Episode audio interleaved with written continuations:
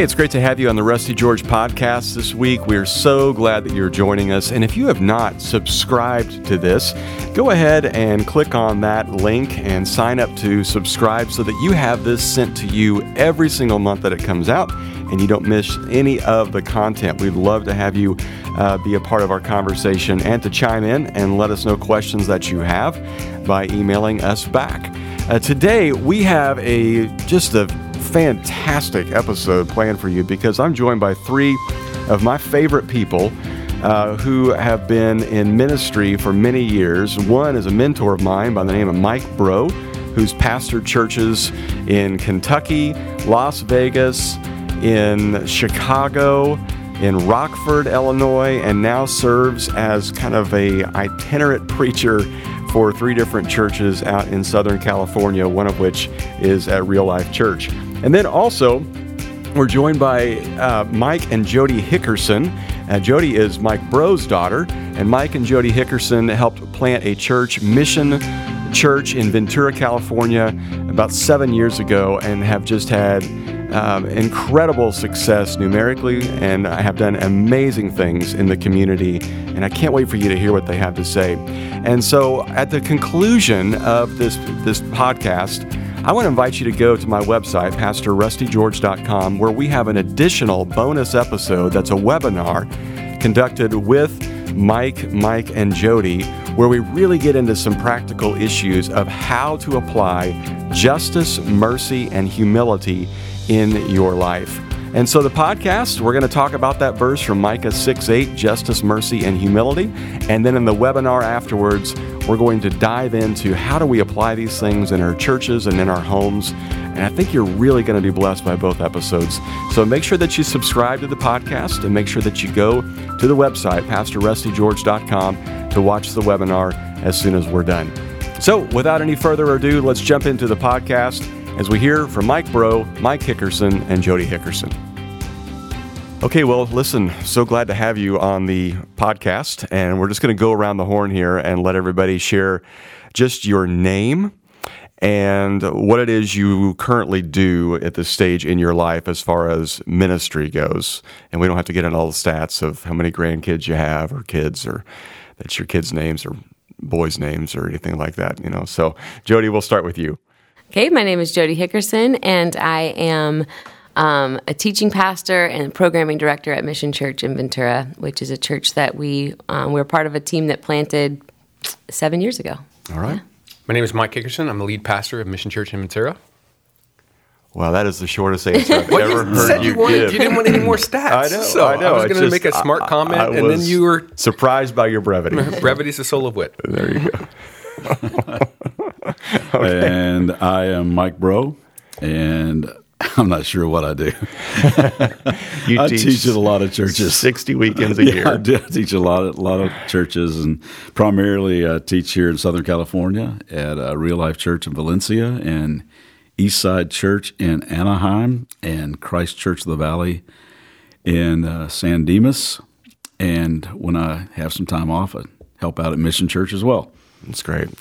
Well, we're gathered together today to talk about Micah 6 8, which has been a verse that I felt like it was no one talked about for years until I don't know who got a hold of it first, Hobby Lobby or Chip and Joanna, but it suddenly started showing up on walls everywhere because it's such a beautiful verse. And uh, Mike, I know that it has been a, kind of a life verse for you. Um, you even got a tattoo of it, which we'll have to find a way to take a picture of it with a, uh, a magnifying glass. Yeah, right. Um, but Micah 6 8. Uh, bro, why don't you start us off? Just tell us why that verse is so important to you, and then I'd love for everybody else to chime in on on what kind of resonates with you from that verse. Yeah, for, for me, it has been one of those uh, you know life verses. When I discovered it, I don't know how many decades ago now, hmm. um, kind of jumped off the page of me because it was simple. Mm-hmm. And and I think we way way overcomplicate, you know, uh, following Jesus. Um, following Jesus is not always easy, mm-hmm. but not real complicated. Mm-hmm. You know, love God, love people. And when I saw that verse, you know, just uh, what's required of you? Well, just you know, act justly, love mercy, and walk humbly with God. And so, uh, when you talked about the tattoo, I, I got a uh, I got one tattoo, and it's the only one I'll ever get because I cried for three minutes the whole time they did it. It's, it's it, and it's huge tattoo. It's a little bitty tattoo on the back of my calf, but I lost a bet with my son who said he was going to get a tattoo, and I said, "Dude, the day you get one, the day I get one, because you're such a needle wimp." And he texted me from the tattoo place, going, "Your move." So, oh man. So what am I going to get? What am I going to get? So I got a Micah six eight on the on my calf, and when people see it, because I'm living in Southern California, I wear shorts constantly they'll see it and go, "So what's what's what's that? What's that Micah six eight thing?" I just say, "Well, it's a little three step program I'm in." Mm. you know, just I'm trying to keep it that simple mm-hmm. and just do the right thing and love giving mercy away and mm-hmm. walk humbly with God. So, yeah, what do you think? And I'd love to hear from Mike and Jody. Um, of those three, which one resonates the most with you, and, and which one do we miss the most?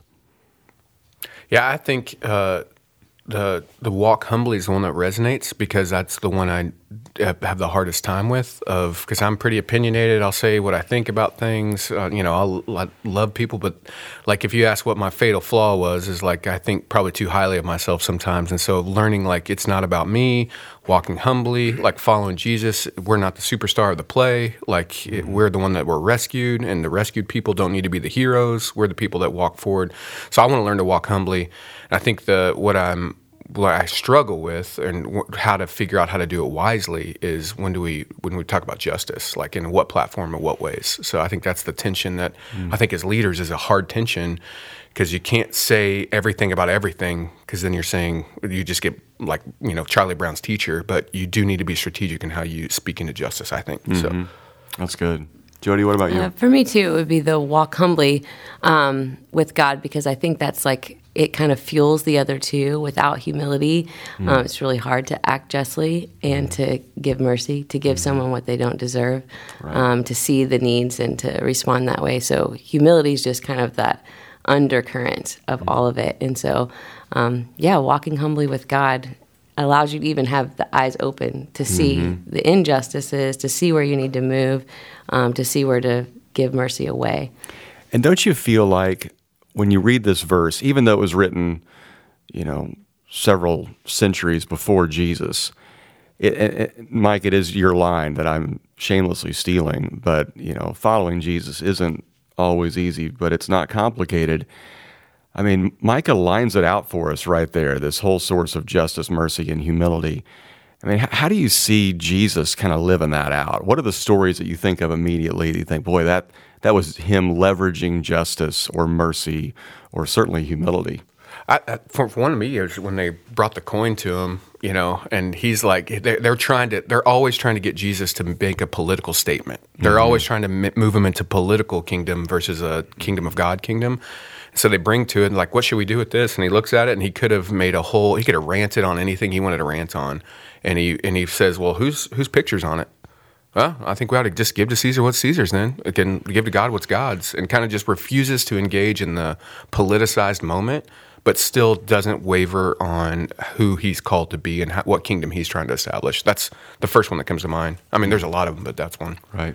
One of them that comes to my mind is the a couple of them right, off the top of my head was when when the you know the lady comes in and, and anoints Jesus and the Pharisees incensed by it and he goes, "Hey, you know, here's the deal: those who have been forgiven much, they love much." Mm. And that that that Micah six eight about you know act justly, love mercy.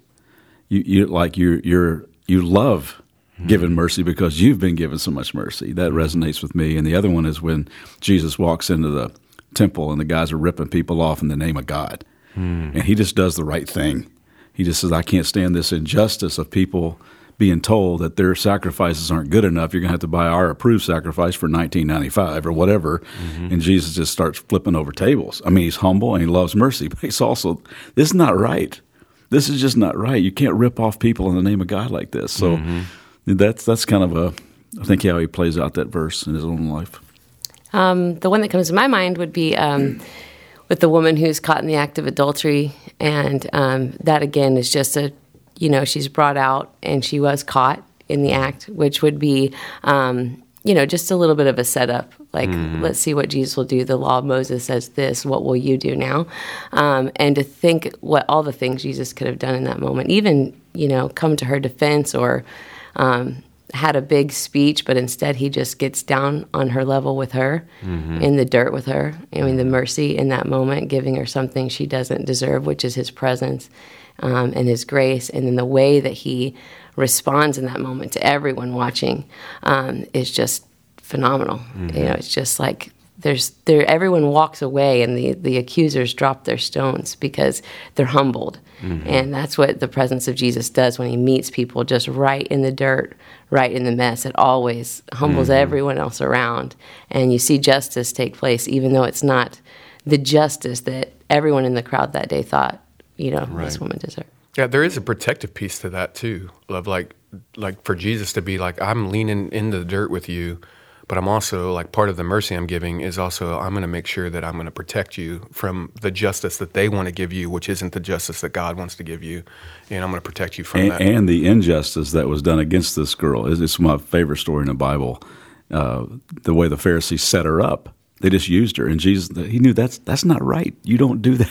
You just don't do mm-hmm. that to mm-hmm. people. So I'm going to give this person the mercy that she needs in this moment. It's just a really cool contrast. Mm-hmm.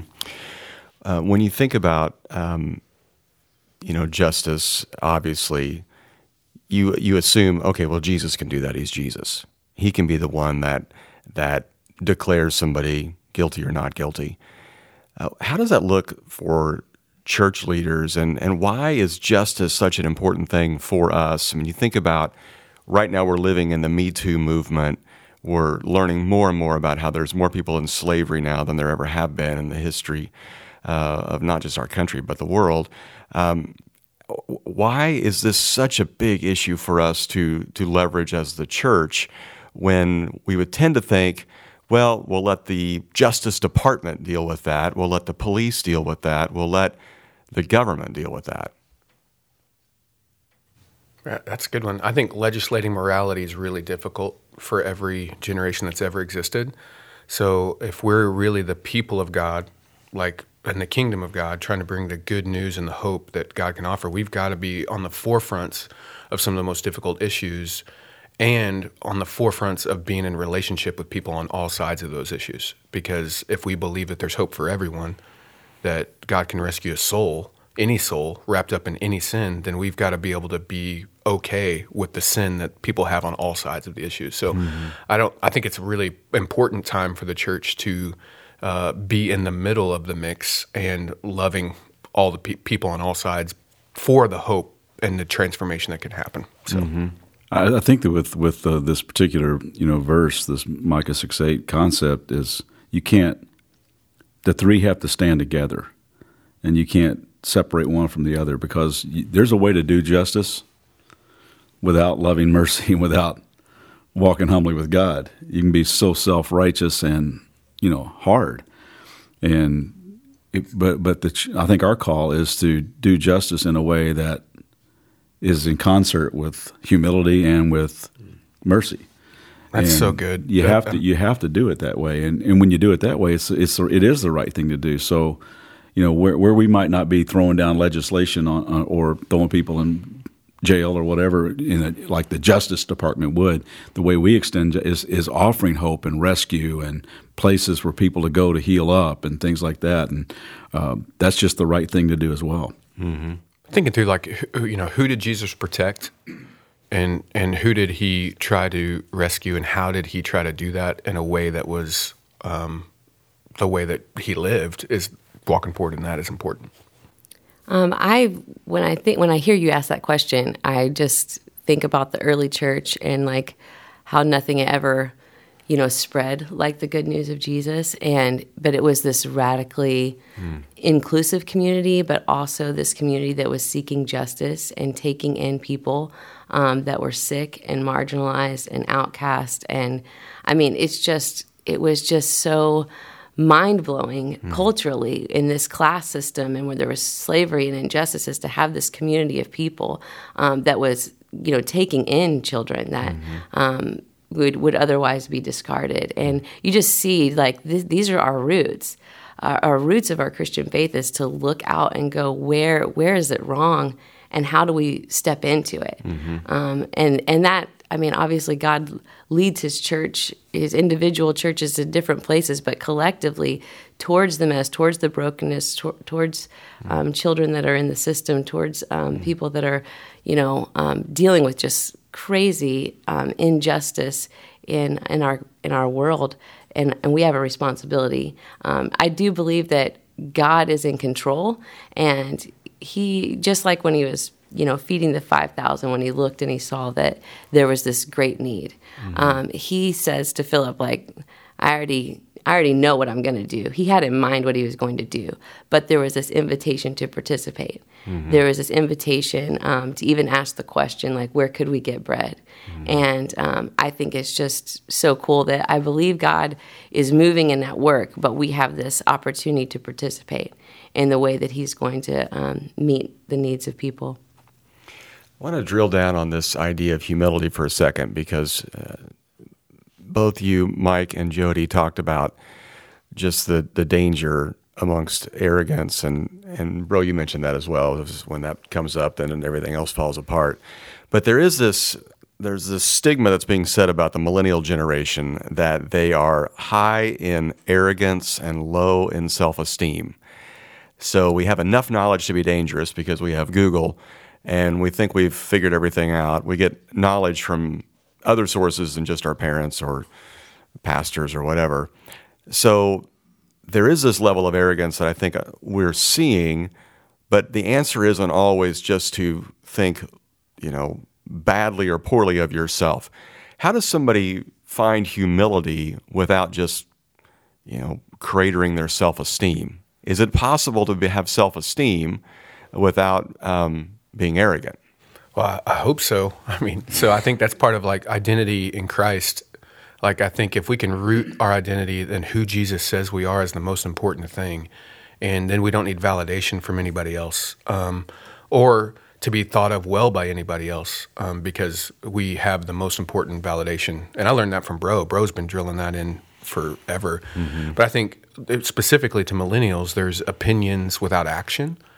Um, sometimes that's a sweeping statement, and I wouldn't want to offend them. But there are lots of slacktivism where they're very uh, active on their opinion, but not active in their life. And so, part of what I love about this verse is that it's all active words. This is what you do, and and a part of I think living this way is these verbs, living these verbs out, and then don't need to tell everybody about it because you know who you are in Jesus. Is one of the ways that I think you can be the kind of person that doesn't need credit or affirmation from the world about your opinions, but you're trying to bring the good news of the kingdom to bear. So that's what I'd say.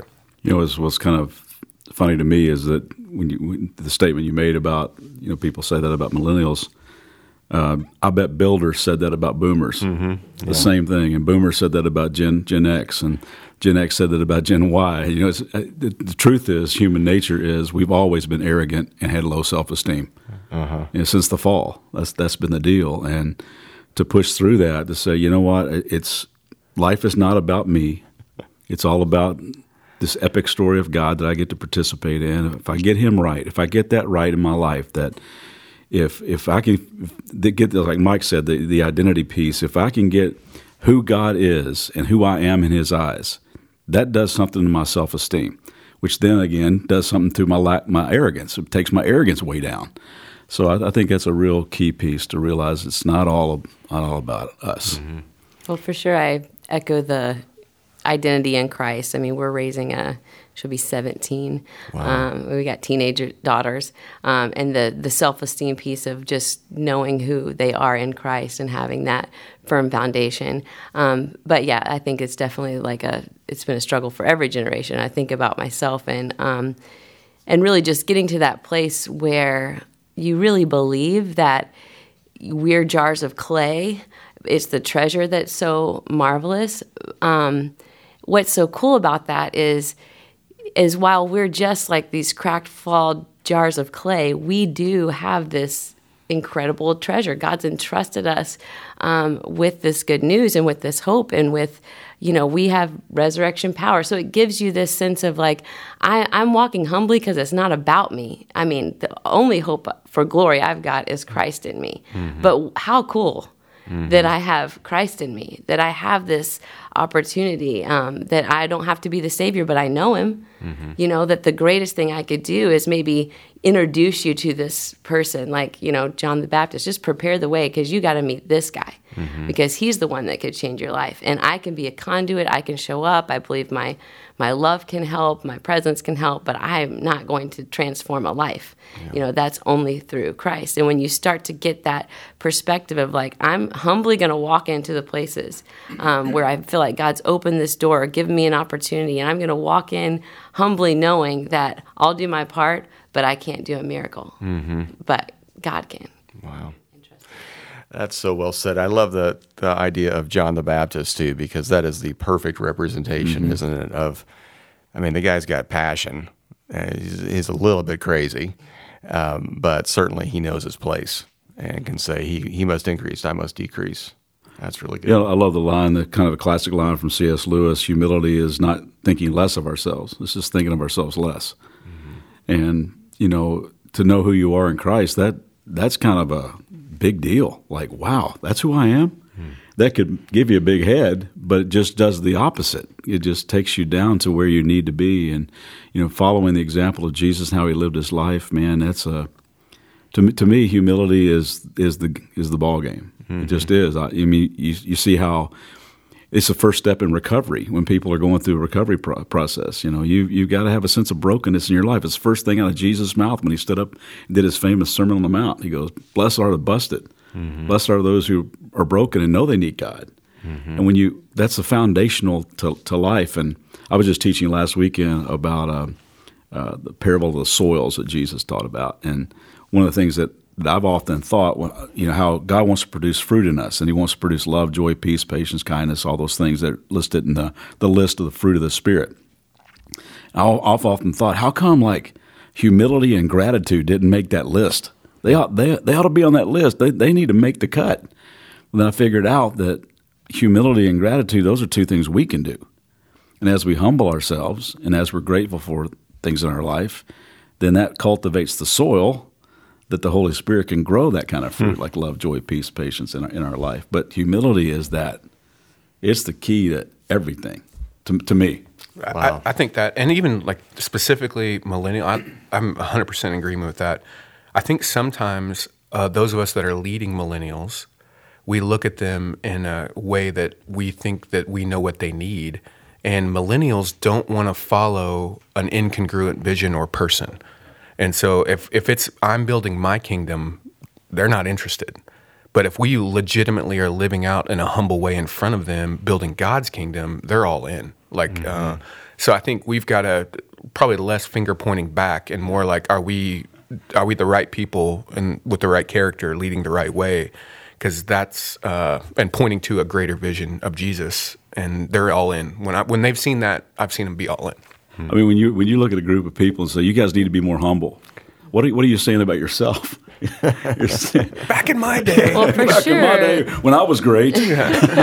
well, know? for sure, in like church leadership, I don't think that there is any the, the humility cannot be overrated. I mean, it is just like you're saying, the soil, the the groundwork where everything flows out of. If you're going to lead people, if you're going to lead churches, if you're going to lead staff teams, I mean, humility is just where it's at. Um, uh, Mike, when he was ordained, this is I don't know how many years ago, 20 years long, ago. Long time ago. Um, hmm. His pastor at this first Christian church in Owasso said, it's going to be a hard road if you're going to try to make people think you're awesome as, and God is awesome at the same time. Hmm.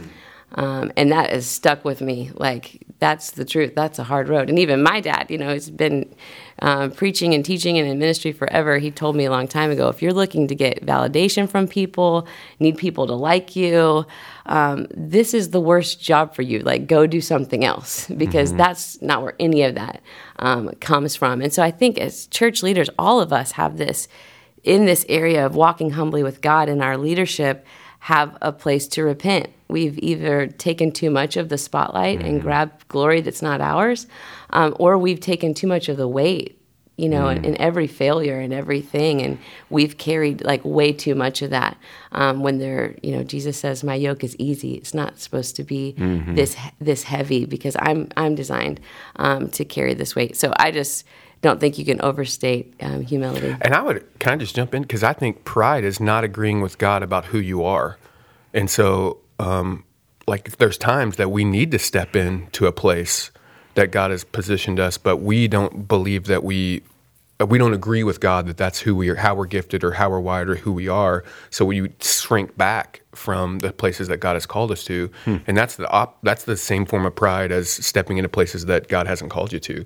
Uh, that I think is important too. So re- I think repenting of our hesitancy is a form of false humility as well. I agree. Okay, so um, I've found that any time in my ministry career that I start thinking, you know, I've done a good job, or look what I've done, or if I start to tip the scale that far, something happens. God allows something in my life to just bring me down to size. And uh, I know it's happened to you guys. I'd love to hear a funny story of somebody that God used um, or some situation. Um, I think about a time we were we just moved in our building and things were going crazy with attendance and just really cool stuff and and I'm not saying that I was becoming arrogant, but I was sure thinking, boy, we have done something really cool here. And I parked out in the, we had this dirt lot way out away from the church. And I thought, I'm just going to be so, so spiritual. I'm going to park way away out in the dirt lot. So I park over there on a Sunday morning. And as I'm walking to church, um, there's a, a little card that we hand out to visitors that tells us about our church and everything. And it's got my picture on it. And as I'm walking through there, I notice it that card is in the mud on the ground, and there's just mud all over my face. And I just started laughing, thinking, "Thank you, God. That is such a great reminder." And I am I am dust and headed back to it. And, oh man, no. I had one happen to me recently. It, I went to uh, I went to a Panera Bread to work out on the patio. I had my laptop out there, and I was actually working on a message on humility. It was from Philippians two, but uh, but uh, I had like one day to work on it, really work on it. So I was out there, really wanted to get get stuff done, and I was uh, out there by myself. It was real quiet, and there's a group of special needs adults that, that get dropped off at Panera at this particular Panera every day and uh, one of them came out on the patio, and I could sense somebody sitting over to the side, kind of staring at me. And I look over. There's there's a uh, a, a, guy, special needs guy. Um, prob- I'm guessing he's probably 40 years old, a Down syndrome guy, really friendly. And he goes, I go, hi, hi. He goes, hi. My name's Brent. What's your name? So my name's Mike. He goes, You want to be friends? And I'm thinking, Oh man, I'm working on this message. I don't have time to be friends with this guy right now. and so I said, Sure. And I close my laptop. He comes over, sits down, and he tells me, he starts talking nonstop about his life and on and on and on. I mean, for an hour, I got nothing done on this message. So we, we part company eventually, and I get in my truck and I'm driving. And, uh, and I said, You know, God, I, I said, You know, every morning I pray when I get up put somebody in my path that needs a touch from you. And I just thanks for doing that today. And I felt like God said back to me, Well, Brent prayed the same prayer. he goes, I put you in his life. you know, I said, there's a stressed out pastor working on humility out on the patio. Go cheer him up. you know, so even in that, I'm thinking, right. I'm thinking, yeah, it was all about me. I like to help this poor guy. He, he was, God sent him to me.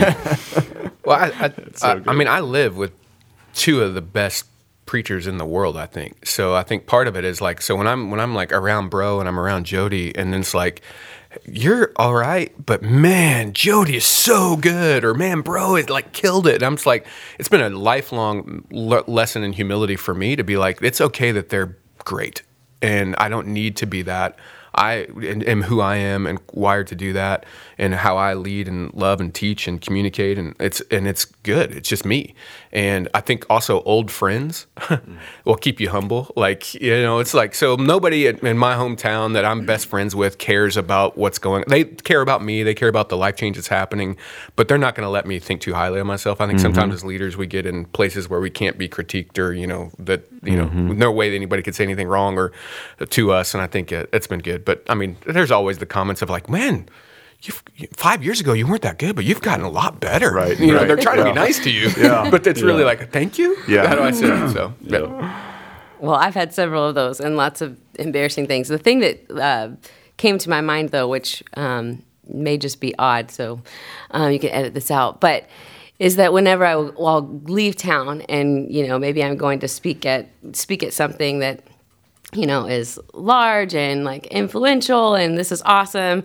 And then I come home and realize like oh, I'm still the one that cleans these toilets, aren't I? I just feel like, wait a second, these kids have no idea what I just did. You know, I, that's always like super humbling to walk back in and go, right. oh, these are my these are my actual people. They have no clue right. how many people were simulcast this week. They're just right. like, where's lunch? And you know, those dishes have to be done. And and so even for a while, um, back in our uh, my mid 20s, it became almost like a discipline after I did something where I was kind of feeling um, maybe puffed up or could get one degree off. I would first thing I would do is clean the bathrooms. Going, I gotta, I gotta remember this job too. Yeah, and how that is such is. a great word because you're right. The natural. And when I come home on Sunday afternoon, I'm like, here I am. Bring me the finest wines and cheeses. All hail the conquering hero. Did you hear what I just did? Yeah, that's right. How was Sunday? Uh, and, you know, the last thing on Lori's mind is to compliment my message. It's to tell me yeah. what we have to do and what's next and who's misbehaving and why somebody's in a timeout and whatever. So Right. I, I think, I think the, you know, you, you're making progress in your life when you show up at events like that and you show up to preach or lead and before you walk up, you're going, remember, I'm just the guy that cleans toilets at home. Yeah. And it's, so you have to kind of take that mindset, like yeah. not okay. The great person's getting ready to walk on stage. That's right. that's going to be evident to all when you right. bring that spirit. You know. And right. part of what I've watched him watch Breaux do is like, um, and it's been super influential for me as I feel like anywhere he's leading or speaking or teaching or investing, he never needs anything from them. Mm-hmm. And I think as leaders, if we're walking on a stage or we're walking into a room needing something from the people we're leading or serving, mm-hmm. we're in a bad spot because mm-hmm. that's we can't authentically lead and humbly serve them that way. And I've watched him go like, yeah. "I'm just a vessel. That's who I am, and this is what you get today, and I'm going to do the best that I can with what I've been given." Right. I remember I heard uh, a mutual friend of all of ours, Chuck Booher, say one time that when we walk out on stage, we're thinking, "Do they like me?" We forget that they're wondering, does he like me? Mm-hmm. And we get to be God's mouthpiece to them in that moment. And I also think about, we were just talking about our spouses and our comments to us, but our, our friend, the late Wayne Smith, said one time he went home to Marge and said, Marge, how many great preachers do you think there are in the world? After he thought he just killed it as a preacher. And she goes, One less than you think there are. That's good. That's good. All right. Well, I want to wrap this up with a, a little bit of just uh, where the church is headed. And Mike, you, uh, Mike Breaux, that is, you, you kind of sit here as the elder statesman, though not elderly. yeah, thank you. Um, I mean, you've seen a lot of church growth and and uh, styles and methodology over the years. And Mike and Jody, you've been students of that, but now you're pioneering and leading a brand new church uh, that's just doing great things. Um, don't you feel like that we are moving into an age in the church when it really is less about the the leader being the the the guy that's been to the mountaintop and follow me and here's where we go, but it really is more of a servant leadership. And the humility thing, like we've already talked about, is such a key piece. Where do you think the church is headed because we see the attractional model starting to go. Justice, mercy, humility isn't just missional, it's living out the teachings of Jesus. So it seems like this is the direction we're headed. What, what do you guys see on the forefront of church leadership and even church methodology? Hmm, again, I'm I'm probably pretty simplistic guy when it comes to all this, but you talked about the uh, servant servant leadership emerging. You know, I hope so. Mm-hmm. You know, I hope that's the case because that goes against the grain of the the arrogance that can creep into the church and and to leaders' lives. That mm-hmm. like I am the man or I am the woman and I've been to the mountain and man, when you when you see it, like man, I'm a I'm a fellow struggler too, and I'm I'm learning just like anybody sitting in sitting in the audience and mm-hmm. that's coming and walking through the doors of our church. You know, I might be at a different mile marker down the road because I've been doing it longer, but man, I that passage rocked me today. Mm-hmm. You know, and I think when we when we lead like that, we're going to see some great things happen in the church because again, it goes back to the whole humility thing. You know, that's the way that's the way Jesus led. Mm-hmm. You know, I, I, think of the passage, you know, where uh, the guys are all getting all puffed up and wanting to be the man and thinking that they're right on the right on the brink of Jesus. You know, you know, uh, throwing down a hammer on the Romans, and they're all fired up, and they're in the upper room doing their thing and and bragging about who's going to be what. And Jesus just kind of says, "Time out, guys. Hang on. You you know how you know you know how the Romans like lorded over everybody. Uh, not so with you." And those four words have kind of stuck in my heart for a long time. Of you know, every time I, I, want to be the man that's been to the mountain, or I want to be the guy with the private parking place, or the mm-hmm. or the guy that you know. The, No, not not so with you. Um, and then Jesus went out and demonstrated what that meant when he went to a cross. You know, so mm-hmm. I think I think if we if we're moving toward like you said, if we're moving toward that, Amen. Yeah. And I hope I hope that is that is the tendency because the other tendency I think really has taken us a wrong direction where there has to be the man, the prophet, the the person who is closer to God, and that's just that's just all ego stuff, man. You know, and it's just when when when ego gets crucified. Course, the old old cliche of I think I heard Ken Blanchard say it one time: ego stands for edging God out, and that's exactly what it is, man. And when ego creeps into leadership in the church, it's just an ugly thing. So I, I, I really do. I hope we are headed that direction, and, and I hope I'm going to be a part of it because I, you know, I have to crucify my ego every day too. Mm-hmm. Yeah, I think as leaders or just as humans, we walk into places and our tendency, most, uh, my, I'm gonna say my tendency is to walk in and be like, "Here I am." Yeah. Like, and I think humility is saying, "There you are, and I see you." And I think as churches, as church leaders, we have a tendency to say, like, "Here we are." as the church like here like aren't you we are god's gift to this city like aren't you glad we're here but i think if the church can move to the posture of there you are and i see our city's greatest needs and we're in and we don't need the credit or we don't need to be the one up front leading that charge we just want to bring the good news and hope to the poorest parts of our city to the hardest parts of our city to the biggest issues that our city has um, we're not saying here we are as the rescuer. We're saying there you are, mm-hmm. and we want to bring the good news to that. I think that, and that looks different in every city, in every context, in every um, situation of what the city's biggest problem is. But if the church is saying, I see it and I'm moving towards it, uh, I think that's a good way to be about it for mm-hmm. the future. So, I love that. Um, yeah, what came to my mind uh, initially was, I mean, when I dream about the local church and the movement of church across the world. You know, I dream about just people that really need hope, um, that need a real hope, and coming to know Jesus. And um, but I think that as I look into the future, the the best way um, for that to happen is for every believer to feel the responsibility of being a pastor mm. and um, releasing you know, their gifts and their life and their influence um, to come alongside people that are broken and hurting and desperately need hope. And not to view it as like that's something the staff does, that's something our spiritual formation director does, or this program does, or our teaching pastor is great at this, wait until you meet them, but something that I'm responsible for as a believer. And so I think like looking forward in the church, that it's going to require training. That's going to require um, thinking about our systems of discipleship, you know, in a way where um, not that information and knowledge is bad because that's foundational to our faith and it really grows our faith, but um, teaching spiritual transformation in a way that it's leading people to say yes to obedience to God. That's really what deep is when you're in over your head. Mm. Um, and for every believer to have that experience of like, I said yes to God today and I'm in over my head, but I'm trusting God. And that's not just something that the church leadership does, that's something I feel equipped to do um, or called to do, and God will equip me as I go along. So I don't know how that happens, but I see this dream, and even at Mission, I it's one of my favorite things um, about Mission is to walk in and see um, mature believers, and their maturity is really marked by who they're walking beside, mm-hmm. and I see that, and it's just like that's it. You know, I think that it goes all, all again. This there's a common thread through this, the humility thing. Uh, one of the most humble things you can do as a leader is to realize you can't do everything well, and you need to release stuff.